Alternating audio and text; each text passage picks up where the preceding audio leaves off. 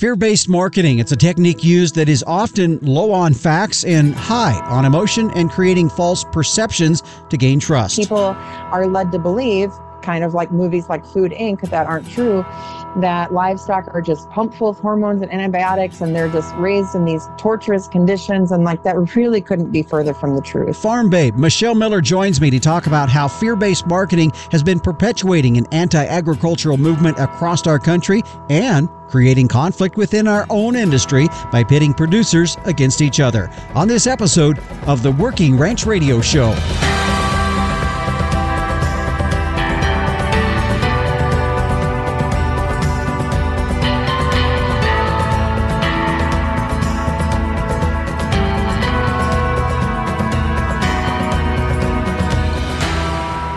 Hello, everyone. Welcome again to another episode of the Working Ranch Radio Show. I'm your host, Justin Mills.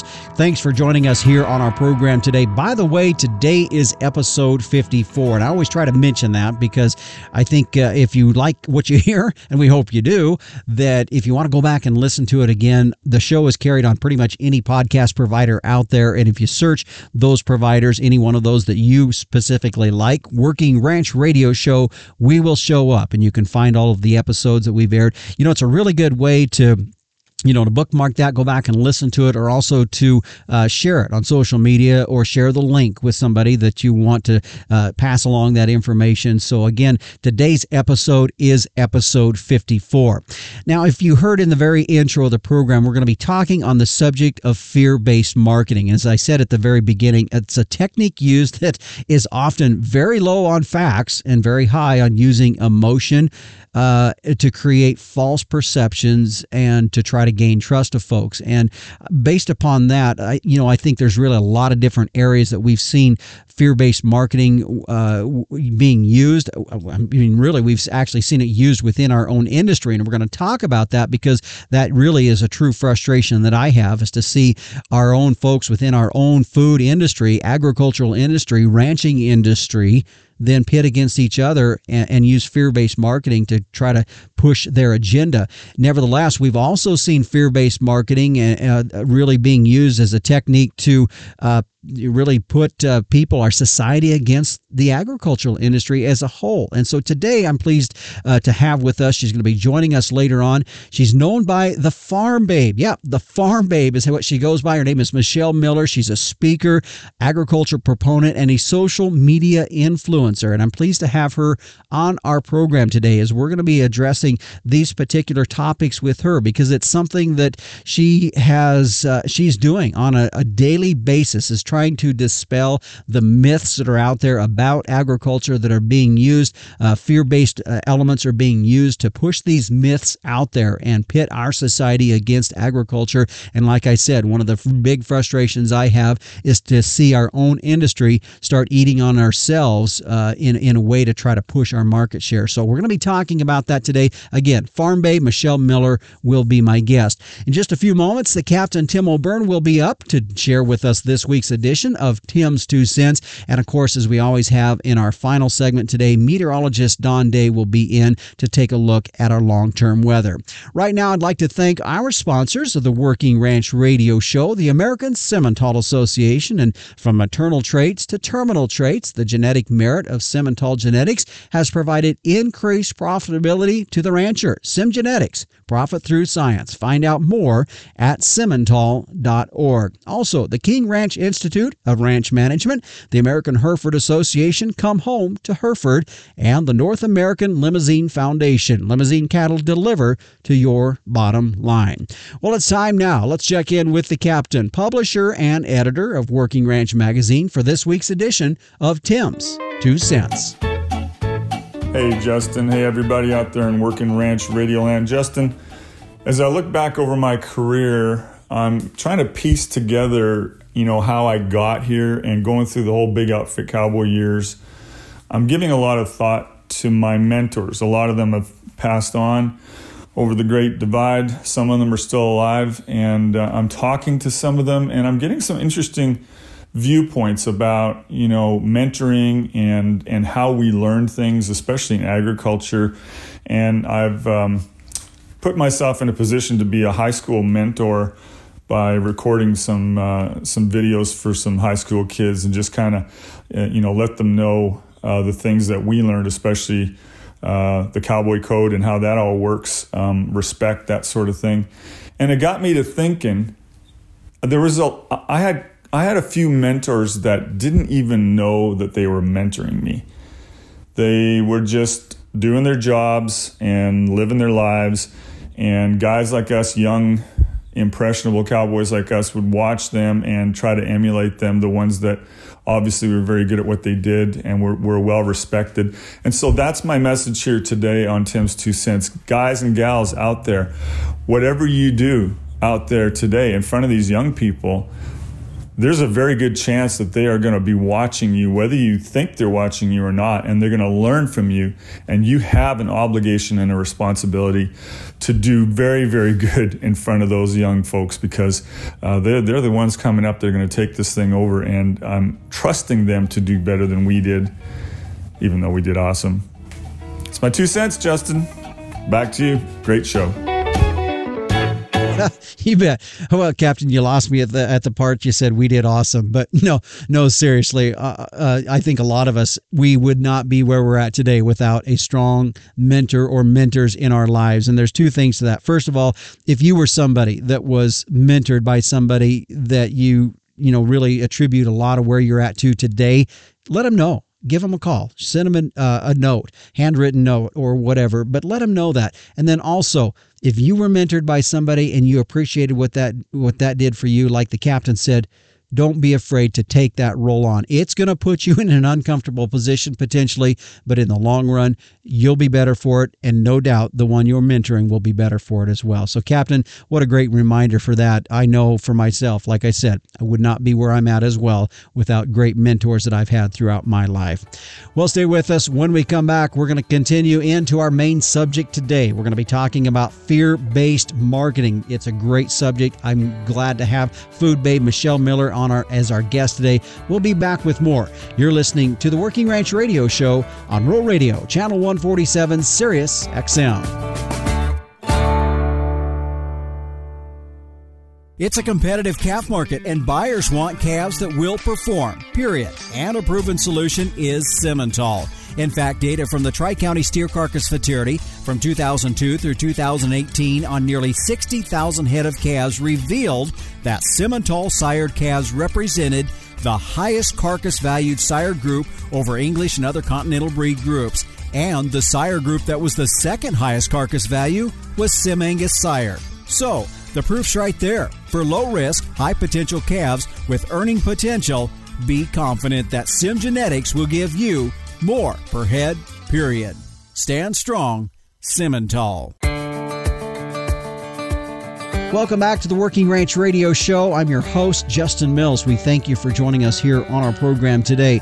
Our feature topic is going to be on fear-based marketing, and if you joined us in the in, earlier in our program, you heard basically how it's uh, being used to pit agriculture or the society against agriculture, and it's also being used to pit our industry against each other. And as you as you listen today, you're probably going to have some light bulb moments that say, "Oh yeah, I see where that's being used, and I see how it's being used within our own industry, which is not necessarily a good thing. And in my efforts to try to find somebody that could talk about this, I ran across the Farm Babe, is what she goes by, Michelle Miller, and she's a speaker uh, uh, and a social media influencer and a very huge proponent of American agriculture. And so I'm pleased to have Michelle Miller, known as the Farm Babe, joining us today on our program. Yeah, thanks so much for having me.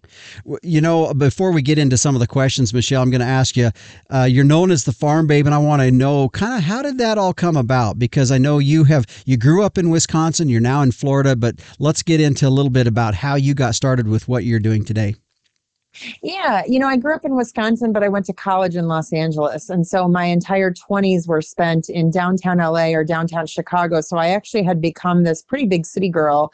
And I ended up dating a farmer and I moved to Iowa and spent most of my 30s in Iowa on the farm. And so when you go from a big city to a small town, you know, I'd kind of experienced both at both extreme ends of the spectrum of being about as city as you can go. Mm-hmm. I believed every food labeling myth under the sun. Yeah. I was an anti GMO activist, um, would only shop at Whole Foods, only eat organic, had to look for antibiotic free meats and hormone free chicken and, you know, all that stuff that a lot of consumers um, fall victim to, just a lot of the misinformation.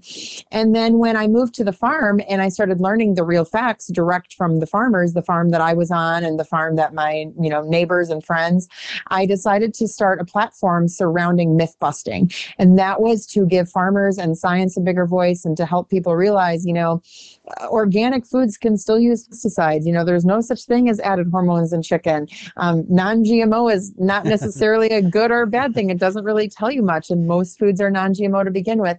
And so I started it in 20- 14 and it was a spinoff of the food babe so there was the food babe is probably one of the biggest sources of misinformation online about mm-hmm. food and farming and she was spreading so much nonsense. And when i was blocked and banned from her page um, like so many other people were there's like a facebook group called banned by the food babe which has like 10000 people in it. I'm not even exaggerating. There's literally like 10000 people. Um, and i just realized that like farmers i mean i've been silenced and banned from so many uh, of these pages that are spreading point blank lies you know because it's as a farmer it's like you want to be able to talk about farming. And when you're silenced i was just like wow like this is crazy. So um, i started my page the farm babe to spread the real truth direct from real farmers mm-hmm. and real experts where i don't need to silence anybody because i don't need to ban a lot of people because what i speak is the truth and i don't have to hide anything. So it's been a fun journey. well, I, I'm glad we kind of got to hear where that came from because I think that that's right down the alley of really why I wanted to visit with you. Because when you said, you know, your your original intent was to start kind of myth busting some of these false and fear based elements that are in our food industry out there, and so many of our our folks, of course, are ranchers, and they and and as uh, was you and I talked before, we're going to be preaching to the choir today about w- what you have to say but at the same time i think so much in our industry we know that information is not accurate and does not accurately reflect ranching but at the same time we don't know how to defend ourselves. Exactly yeah and it's it's taken me some time to like understand the best analogies and the best way to go about it and just lots of practice. And so yeah i'm happy to help. And hopefully people listening today will um, have some better ways to tackle the tough topics and have these conversations that can be a little challenging to discuss at first. But the more you practice the more you talk about it the easier it becomes. Mm-hmm. so as, as we look at this and some of the myths really it's it's coming down to utilizing fear of some element or say or pr- provoking people into saying well if you do this you're you're you're harming this or you're or you're uh, promoting this. So from your standpoint uh, from the if we look at fear-based marketing that's out there and you you hit on several things when you talked about just where you were at uh, before you moved back to the farm and realizing that wow there's some things that aren't right there can we go through a couple big items from your perspective that they're using fear-based marketing to promote products in a way that's not accurate yeah, absolutely. Um, I think the biggest thing really kind of stems from organics. Um, there's like like I used to be an anti-GMO activist, right? Well, why? Why was I? How, why did I feel that way? Mm-hmm. And it was because I had watched that film called Food Inc., which is so full of misinformation. But I was living in downtown Chicago at the time, and I hadn't really been exposed to any other side of the argument, or never really had to the opportunity to have conversations with real farmers because this was kind of before social media was a big thing. Mm-hmm. And so I'm sitting here thinking oh my God, this is horrible. GMOs are the devil. Um, but really, if you look at who funded Food Inc. and you look at who's funding the anti GMO movement, organic food corporations are spending about $3 billion a year, leading with fear as marketing. So they want people to think that GMOs are bad and that because GMOs are bad, you have to buy organic. They also don't tell that organic can still use pesticides sometimes. So, this fear based marketing and lots of misinformation is really saying, well, everything is trying to poison you, so you better buy my product. Mm-hmm. Um, three easy payments of $39.99 like always be weary of these like sales pitches right? Yeah. but um so there's i think there's a lot of fear based around pesticides and, and chemophobia you know not not even realizing you know the dose makes the poison and that our food has a lot of checks and balances to ensure its safety. Um I don't think you'll ever hear a, a health professional say, get healthier uh, by eating less fruits and vegetables, right? Yeah, yeah. So we shouldn't be using fear around fresh produce because it's one of the best things you can put in your body, regardless of how it's grown. And you should wash your produce if you're worried, right? Mm-hmm. So there's a lot of fear-based marketing around that, and then there's a lot of it surrounding so-called factory farms and animal husbandry and ha- animal uh, welfare.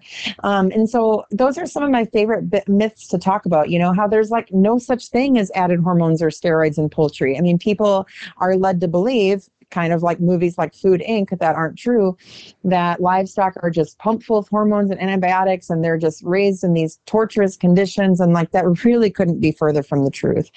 Um, and so those I think are some of the biggest things. It's just like vegan animal rights activists asking for donations to tell people to go vegan mm-hmm. or, you know, um, grass fed or organic uh, type meat companies trying to say, well, if, or, or maybe even something like a Beyond Burger, like um, the meat alternatives mm-hmm. uh, are basically wanting people to believe that if you're not buying their product, you're buying something that's coming from a terrible place, and that's really not true. Um, so there's, I mean, it's it's rampant in our industry, but it's so important for us to talk about it and, and combat it. Use social media and different tools to to um, help get the real truth out there. Yeah.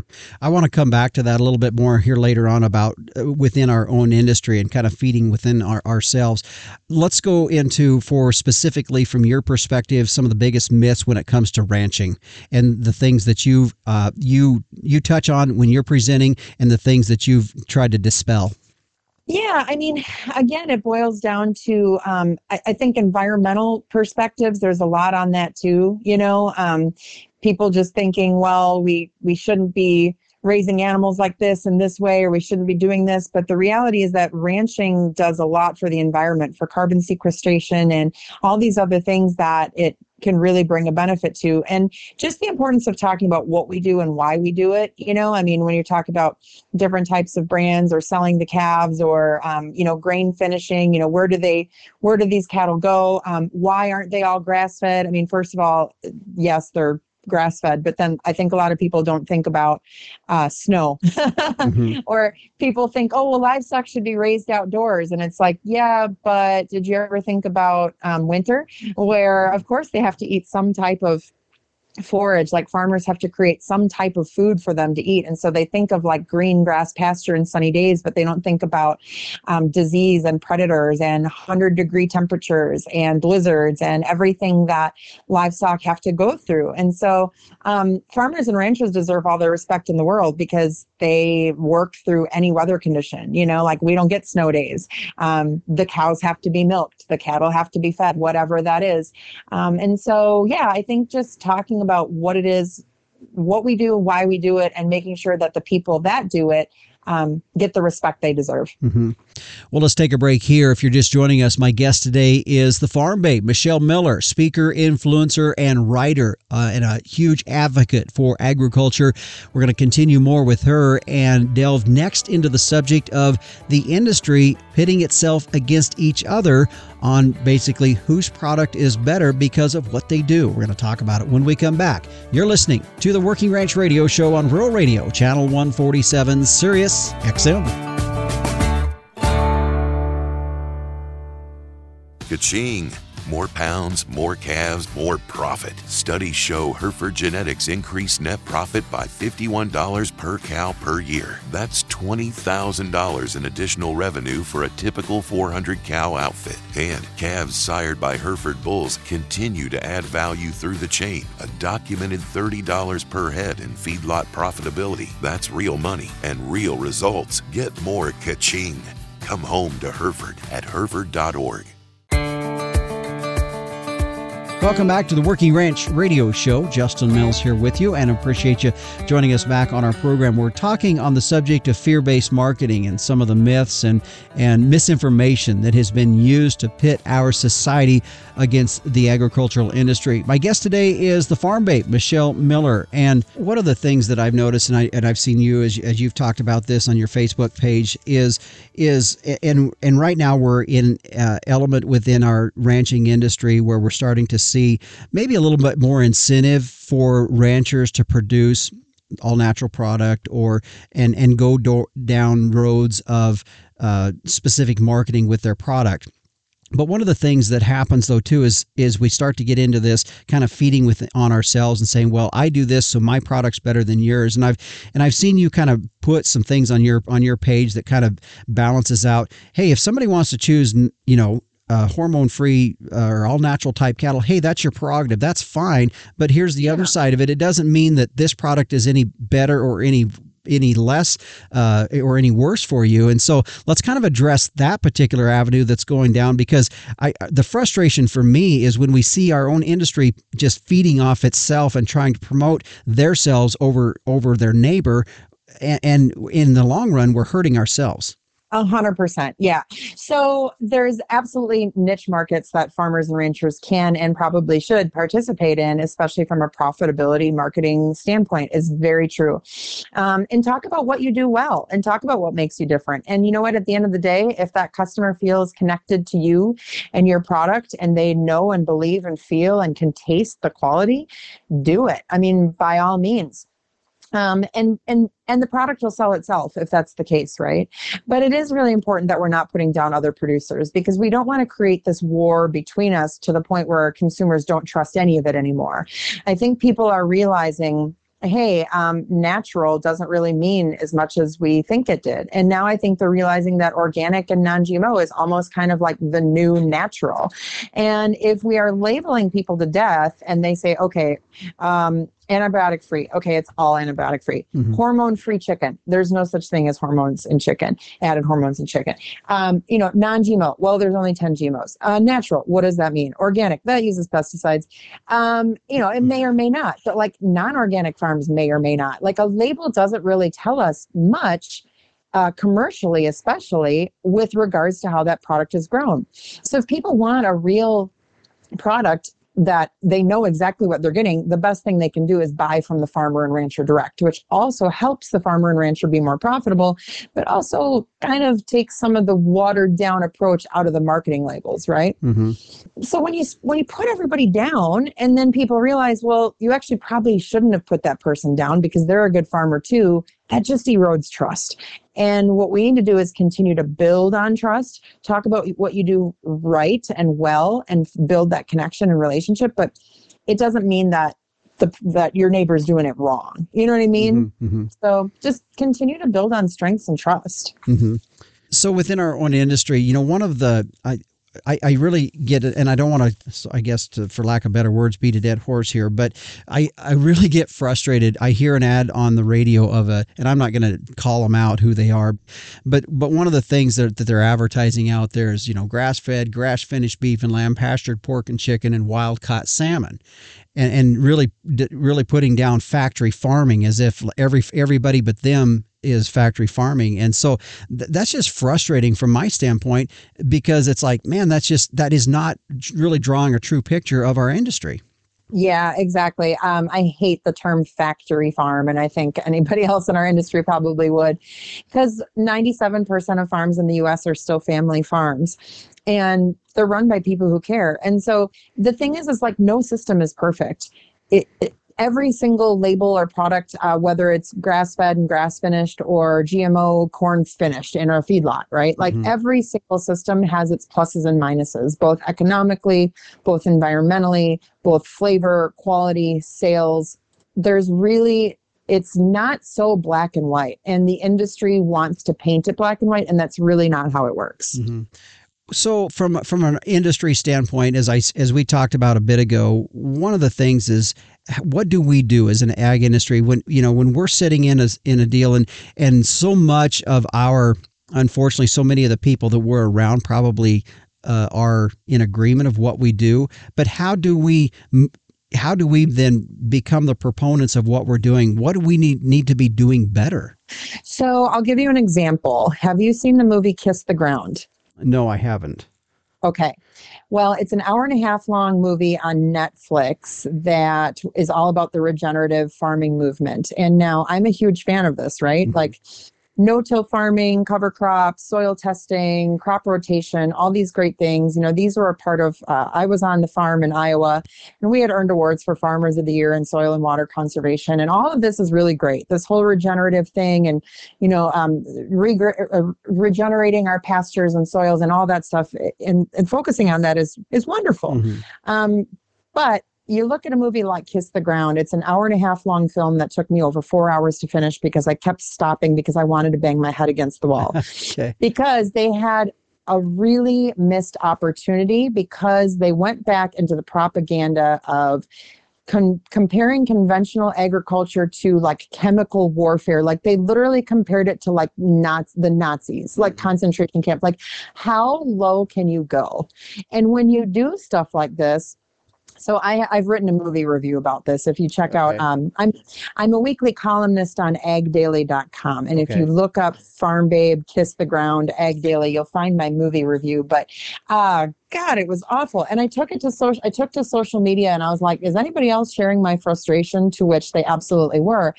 A lot of farmers and ranchers um, couldn't make it past the first 15 minutes because the propaganda was just there. Mm-hmm. And so it's like if we want more farmers to switch to regenerative practices and if we want more people to be focused on this, we need to make sure that we're not putting down the very farmers that we want to pay attention. Mm-hmm. We can't, they have celebrities on there. Celebrities are a great way to get the point across.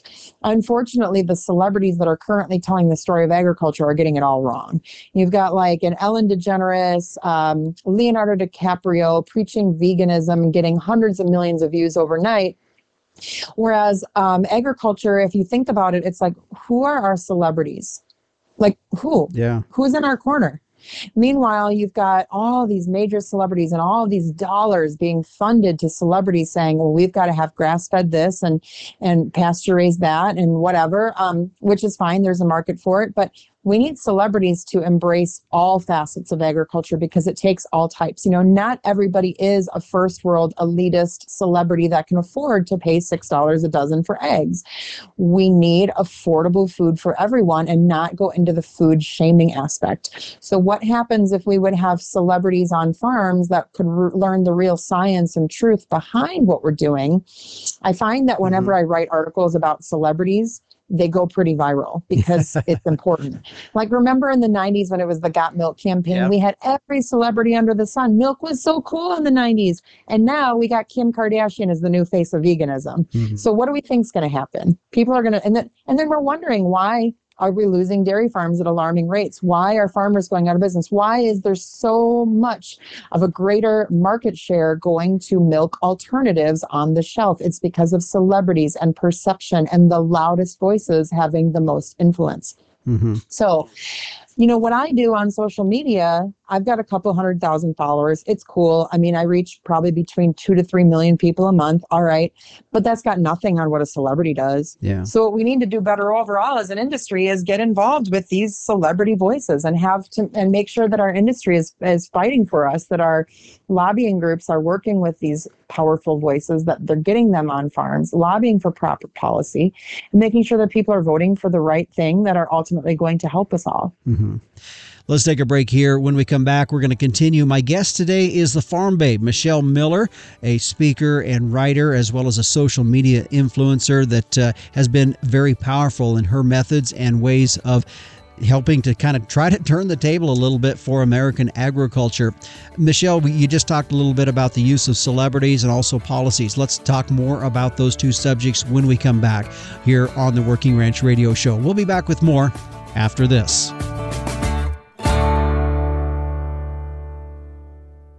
If you could do something today that would bring you a profit tomorrow, would you do it? In the cattle business, it's about efficiency. And with Limousin genetics in your herd, your profit is just one calf crop away. With Limousin or Lim-Flex cattle, it's more pounds naturally to sell at weaning. It's growth and feed efficiency with the added benefit of carcass merit. The other side of the profit coin with Limousin genetics is the maternal efficiency, docility, and longevity of your cows and bulls. It's as simple as Limousin today, profit tomorrow. Welcome back to the Working Ranch Radio Show. I'm your host, Justin Mills. Before we jump back into our subject today, you know, those riding lead on some of these large ranches today, they know livestock and they know natural resource management. But those that are exceptional at what they're doing are set apart by their business savvy, their ability to communicate, and to lead people. Well, the King Ranch Institute for Ranch Management Master's Degree Program, well, it can provide you with that leg up to advance your ranching career. The curriculum, internship, management projects, and outreach education events will sharpen your management skills and they'll expand your professional network. So if you'd like to share that experience with over 45 alumni that currently manage over 7 million acres and 155,000 head of cattle, well, check out the program by typing in KRIRM into your favorite web browser. Again, it's KRIRM into your favorite web browser to find out more about the King Ranch Institute for ranch management. Well, let's get back into our featured subject today. We're talking on fear based marketing. My guest today is the farm babe, Michelle Miller. And Michelle, before the break, uh, we were talking about the use of celebrities in, in some of these tactics and also some policy changes that need to be looked at. So, as you talked about policy, is there some policy issues that really I, I know sometimes that gets swayed back and forth between who's in power, you know, within the nation. But uh, from a from a policy standpoint, what are some things that we need to be looking at?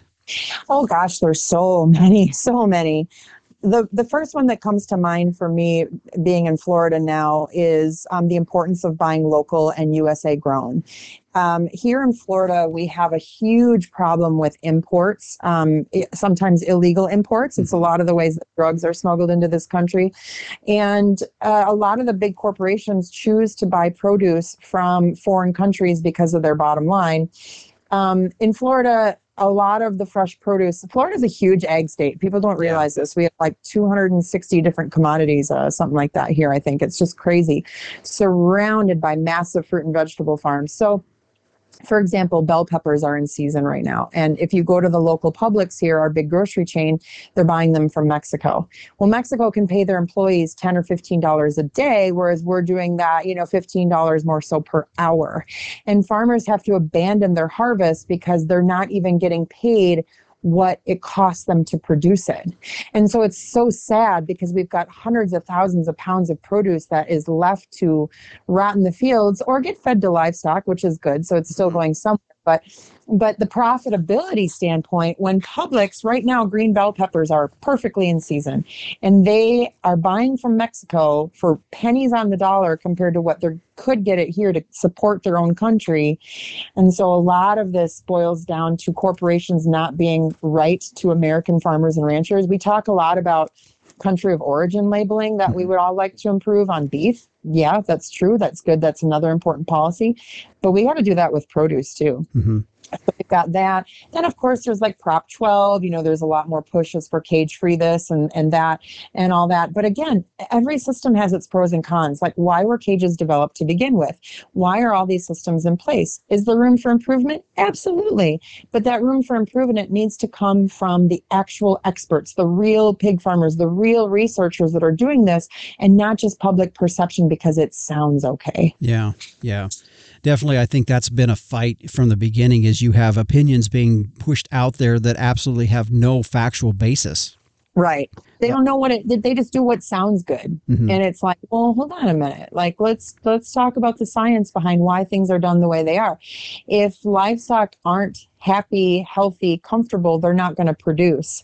And so it's another thing too that is good to talk to you know your average consumer or whatnot where it's like hey think about this. Like my entire business and livelihood is based around these animals. Mm-hmm. thinking that you abuse the animals or you don't care about their well-being is like that's like somebody saying hey i make tables for a living so i think i'm going to cut and scratch up my table and cut off one of the legs before i sell it. You ain't going to sell it. Mm-hmm. yeah. So it's the same kind of analogy of like no matter what you're selling creating a quality product that's that's clean and well taken care of, that looks nice, that's healthy, that's sturdy and quality. I mean, it's just no matter what you're selling is is very important to to your business and your profit. Mm-hmm. I want to go back and touch back on something I should have asked you this before, but when you were talking about you know how celebrities have really come on board and being the really the wrong spokesman for our food industry because they have absolutely have no factual information on that and who are who are the agriculture celebrities out there do you have i mean give me give me your thought. How do we get there? How do we how do we do this? Do we do we literally need to be bringing some of these folks on on a ranch on a farm on a place and and going through that process with them? Are we not doing that yeah, I think we absolutely do need to. And you think about somebody like a Mike Rowe, who is um, doing a pretty good job too with his dirty jobs, you know, really kind of showcasing yeah. the, the reality of ranching or, you know, the show Yellowstone. I've actually never seen Yellowstone, but I hear it's really good. I should watch it. um, and, um, but like, uh, I know that, um, uh, Gordon Ramsay's been doing a great job, uh, really calling out vegan animal rights activists and putting them in their place. And um, he started a hashtag Every Chef Needs a Farmer and has done some really great videos thanking farmers and ranchers. And um, that's another article I wrote if you want to look sure. up. Uh, Farm Babe, Gordon Ramsay, Ag Daily. Uh, you can look up this article, but he's he's been awesome to us. Um, and you know uh, i know like luke bryan has done the farm tour and he's from a you know i think he's the son of a peanut farmer and um, and uh, does all these concerts and farms uh, and stuff like that. Um, yeah, so I think those are kind of some of the, the ones that come to mind. But then you think about something like a farm aid that's yeah. full of celebrities, that's so full of misinformation. Yeah. And it's just like, I felt so uncomfortable when I went to farm aid. Like they're not representing us at all. Yeah, you, you read my mind there. That's exactly the one I was thinking of that originally started with good intentions. But boy, I'll tell you what has really moved off the mark in terms of really understanding what American agriculture is about. Well, stay with us when we come back. We're going to continue our conversation with the food babe, Michelle Miller, as we talk about there have been some very successful campaigns for agriculture in the dairy business, in the beef industry that I can think of just off the top of my head. We're going to talk about that and then some final comments from her when we come back. You're listening to the Working Ranch Radio Show on Rural Radio, Channel 147, Sirius XM. Animal health is key to your business. So, how do you track cattle health treatments? Well, stop relying on pen and paper or complicated programs. Performance Beef helps you record processing data, enter costs, and track animal health history all in real time at the chute. The mobile app also makes it easy to log pasture and pen treatments on the go. Your health data is integrated with feed and financial information in one easy to use platform, accessible from your computer, smartphone, or tablet. Find Performance Beef online to request a demo. Welcome back to the Working Ranch Radio Show. Justin Mills, your host here today, and our topic has been on fear based marketing. Uh, we've been exploring the different avenues, how that's being used to and has been used to pit society against agriculture, American agriculture, and also how it's also had its fingers in our own industry and pitting each other against each other. But the Farm Babe, Michelle Miller, is my guest today. She's a published writer, speaker, and food myth buster, also a social media influencer, and doing one heck of a job for American agriculture. And Michelle, you know, in previous decades, before we saw really the rise of social media, there has been some very influential and very impacting media uh, campaigns that has been good for agriculture. I think of a couple offhand. One, of course, is, uh, and I know for, with you being from Wisconsin, would be the dairy campaign and their Got Milk. There was no doubt in my mind that milk was just the coolest drink you could possibly have. You know, I mean, I, I, thought for sure that if I drank milk, I would grow up to look like Cindy Crawford because that's just the messaging back then. Yeah. And um, it was just so cool and it was nutritious and everybody knew that. But nowadays you have kids going, well, I don't know what I don't know what to drink. You know, mommy says that we need to drink soy milk and and go um, plant based and and gluten free, um, and so that's what I do. And um, you know, maybe maybe we should give up dairy. You know, this is what I heard and what I read because we just don't have that strong marketing message like we used to. Mm-hmm. Yeah. Well, even the beef industry uh, has probably weakened a little bit in their efforts of really trying to push that product out there. I mean, I don't want to be too critical there because they are doing, you know, beef. It's what's for dinner has been a has been a big tagline for a lot of lot yeah. of years. But but then you know, and then while they have continued to push that out there, there's it's almost like the other side is louder than that. Absolutely, I would agree with that. The Beef It's What's for Dinner campaign was and is awesome. Um, but again, that boils down to like before social media when Beef It's What's for Dinner, you know, the song was on all the commercials. Mm-hmm. Well, nowadays people don't really watch TV as much. They get like Hulu and Netflix and they'll pay more to have commercial free.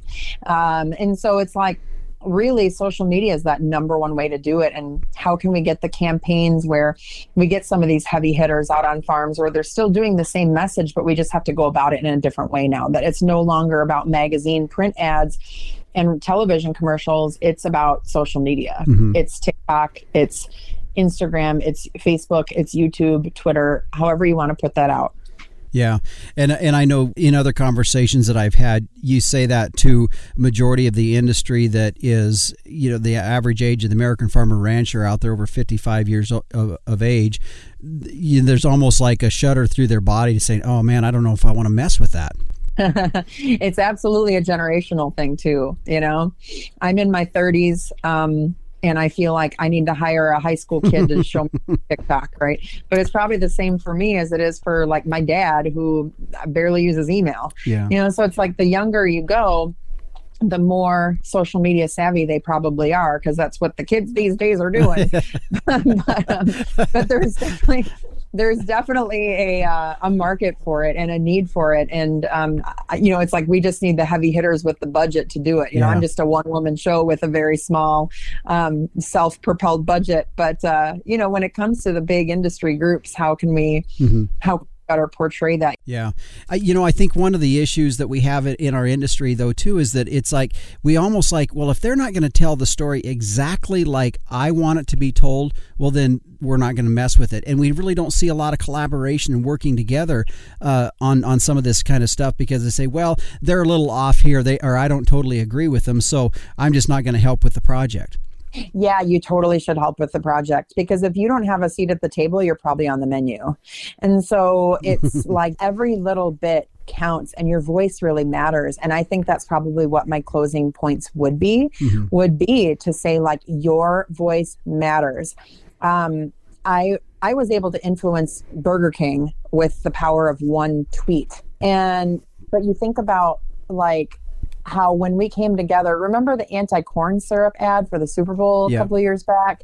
Um, the industry did a really great job of agriculture fought back. We did videos, pictures, tweets. I mean, we just blew up Twitter explaining you know how you shouldn't put down corn syrup well then anheuser-busch came around and they did their whole Busch Light corn on the can mm-hmm. corn combines corn stands we proudly support iowa corn growers like whatever it was that they were doing um, that's the whole thing is like when farmers and ranchers think that my you know oh i don't know i'm too busy my voice isn't going to make a difference. Well guess what? I thought the same thing before i started reaching millions of people a month and before i was able to influence corporations like burger king or i just had a call with chipotle a couple weeks ago. Which i don't know what's going to come of that but it's it's the it's the power of our voices can matter. Mm-hmm. and um, never underestimate the power of how much people want to hear from you. There's never been a better time for people to want to learn where their food comes from and for you as the producer to have the opportunity to have that discussion. Sure,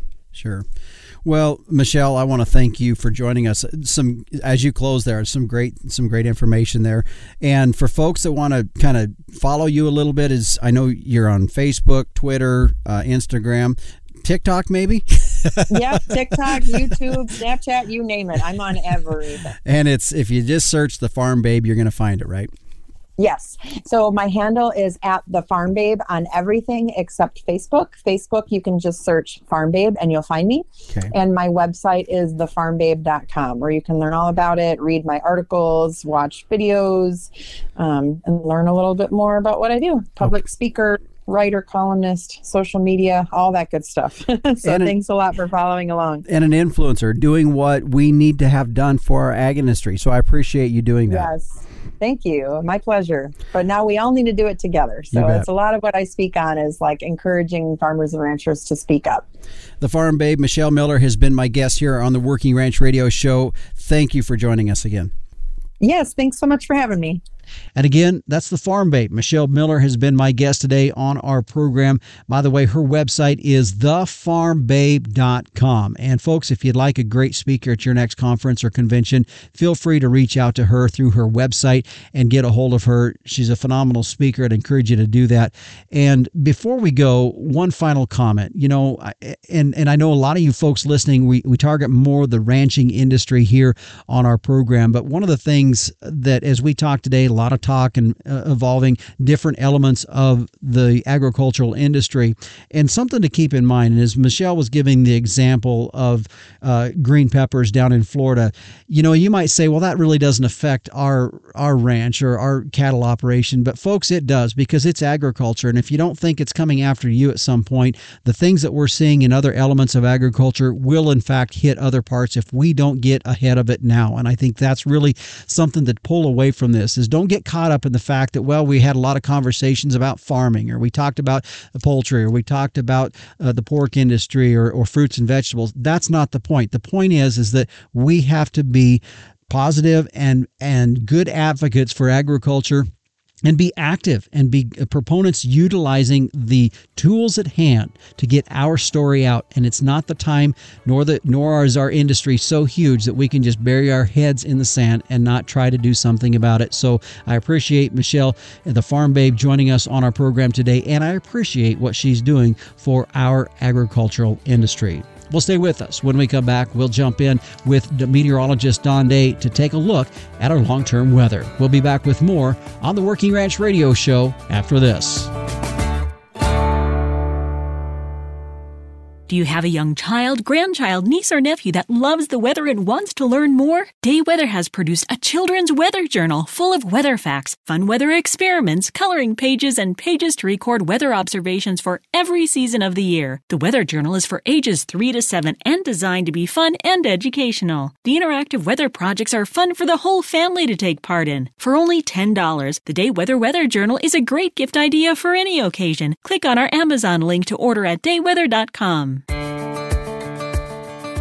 Welcome back to the Working Ranch Radio Show. Justin Mills, your host. Thanks for joining us here on our program today as we turn now towards a look at our long term weather. And joining us is meteorologist Don Day on the road today as you are coming back home. You've been in Kansas this week, is that correct? Correct. Let's talk about our weather. You have been giving us indications that the latter part of the month and the first part of February could start to get a little bit dicey. Things are starting to come into place that, yes, that is indeed the fact. And so tell us about that and just where specifically we're going to see this very wintry weather. Well, we're certainly seeing it developing now uh, with some uh, western corn belt snow and freezing rain and colder weather that throughout the course of the next several days is going to be expanding across the Ohio Valley, parts of the Great Lakes, and the interior parts of the northeastern United States. Uh, going to see a pretty major winter storm, and uh, this is going to be followed by some Arctic air uh, going to be coming into a lot of the northern plains, Corn Belt, parts of the Midwest, as we go into the latter days of January and into early February, a lot of the, the central and eastern United States will have some of the coldest weather they've seen this winter season. Uh, that's where the focus of the harshest winter weather will be. It's going to have Arctic cold in it. It's going to have snow. There's going to be some rain and freezing rain that's going to penetrate pretty far south. Um, now, one part of the country that is going to kind of be in a break is going to be the West Coast, California, the Great Basin State the desert Southwest, kind of protected from this. And really, along and west of the Continental Divide to the Pacific, not much going on. But from the Rockies east, there's a lot of winter coming over the next 10 to 14 days. Mm-hmm. Does it look like it's going to be prolonged? Like, how, how long is it going to last? Well, I think there is going to be persistent cold. I think this is cold that's going to, uh, it'll, it'll come in waves. It always does but it will be persistently colder than average for maybe up to two weeks for the center part of the country to the east coast. If you were to like put a the center part of the coldest weather, I would say it's going to be right into the heart of the Corn Belt and uh, parts of the central areas of the United States. And that's where I think it'll be most persistently cold. So this is the type of cold that's going to have some staying power. Uh, with really no significant warm up for a while. Is there a lot of moisture in this, or is it just going to be mainly cold weather? Well, there is going to be initially some snow with this, and that's what is going to make it cold because there's going to be a fair amount of snow falling, and we're seeing that right now developing in parts of the upper Midwest and parts of the western Corn Belt. And as that storm expands over the coming days, that's going to put some snow cover down. Now, after this Arctic wave comes in and we get some snow, we get what we call clipper systems, systems that dive southeast out of Canada. And what they do is they don't bring a tremendous amount of moisture, but they reinforce the cold and they also bring a little more in the way of light to moderate snowfall. So there is going to be both the cold and snow. About a year ago, or not, uh, we're just less than a year ago when we saw the severe cold hit the southern part of the country. How far south is this going to be stretching into? We see two different scenarios. Uh, one scenario, and I think this is probably the most likely, is that we are going to see a pretty good penetration of this cold air to the southeastern United States. This would include Florida, Georgia, uh, Alabama, the, the, the Carolinas. Uh, they could see some pretty significant cold relative to averages uh, with this cold snap. So that's going to be more directed to the southeast United States. The other scenario is some of that cold comes back to the west again and potentially could get into the southern plains. Oklahoma, Texas, eastern New Mexico. Um, I certainly think that early February, that is an area we'll need to keep an eye on for the potential for some pretty cold winter weather again. Now, will it be of the same level and impact as what we had in 2021? I can't tell you that yet, but certainly there's potential for some pretty cold weather into those areas as well. All right. Well, thanks for joining us. Safe drive on your way home. Thanks, sir. Have a good day. And again, that's meteorologist Don Day with a look at our long term weather. You know, a good way to start your day is by listening to his weather video podcast. You can find that every Monday through Friday morning at dayweather.com. I'm kind of a regular. It's part of my routine. I'd suggest it as well. It looks like here in the next couple of weeks, we do have some uh, kind of tough weather coming down the line. So if you want to kind of keep in tune with that, a good place to do that is through his website at dayweather.com. I'd also like to thank my guest today joining us on our featured interview as we talked on this issue of fear based marketing, the Farm Babe, Michelle Miller, and appreciate the work that she's done. If you'd like to find out more information about her, you can go to her website at thefarmbabe.com or also as she's on every social media platform out there, just search under the Farm Babe and you will find her as well. Well, I'd like to thank our sponsors of today's program, the American Simmental Association. Heterosis works, which is why with Simmental, it's more per head, period. Find out more at simmental.org. And the King Ranch Institute of Ranch Management. Be part of the legacy through the master's program of the King Ranch Institute for Ranch Management. Look them up online at KRIRM on your favorite web browser. Also, the American Hereford Association. Come home to Hereford. Find out more at hereford.org. And the North American Limousin Foundation. Limousin cattle deliver to your bottom line. Find out more at www.nalf.com working Well, the Working Ranch Radio Show is a production of Working Ranch Magazine. And folks, I can tell you, I have my latest copy of the Working Ranch Magazine. And if I have it up here in northeastern Wyoming, I'm pretty sure everybody else has it. And if you don't have a copy of it sitting on your kitchen table, one place you can go to get that done is go to their website at workingranchmag.com and get signed up for your subscription of one of the nation's leading ranch magazines, the Working Ranch Magazine. Well, if you'd like to get a hold of me, please feel free to give me a call or send me a text, something you'd like us to cover here on the program or something you'd heard you'd like to visit about. Please feel free to give me a call or send me a text at 307 363 COWS, or you can send me an email at justin.workingranch at gmail.com. Well, thanks again for joining us. You'll find us right here on Rural Radio every weekend, Saturday and Sunday at 12 noon Eastern, or on your podcast provider. Thanks again for joining me. I'm your host, Justin Mills. And until next time, keep your chin down and your mind in the middle. So long.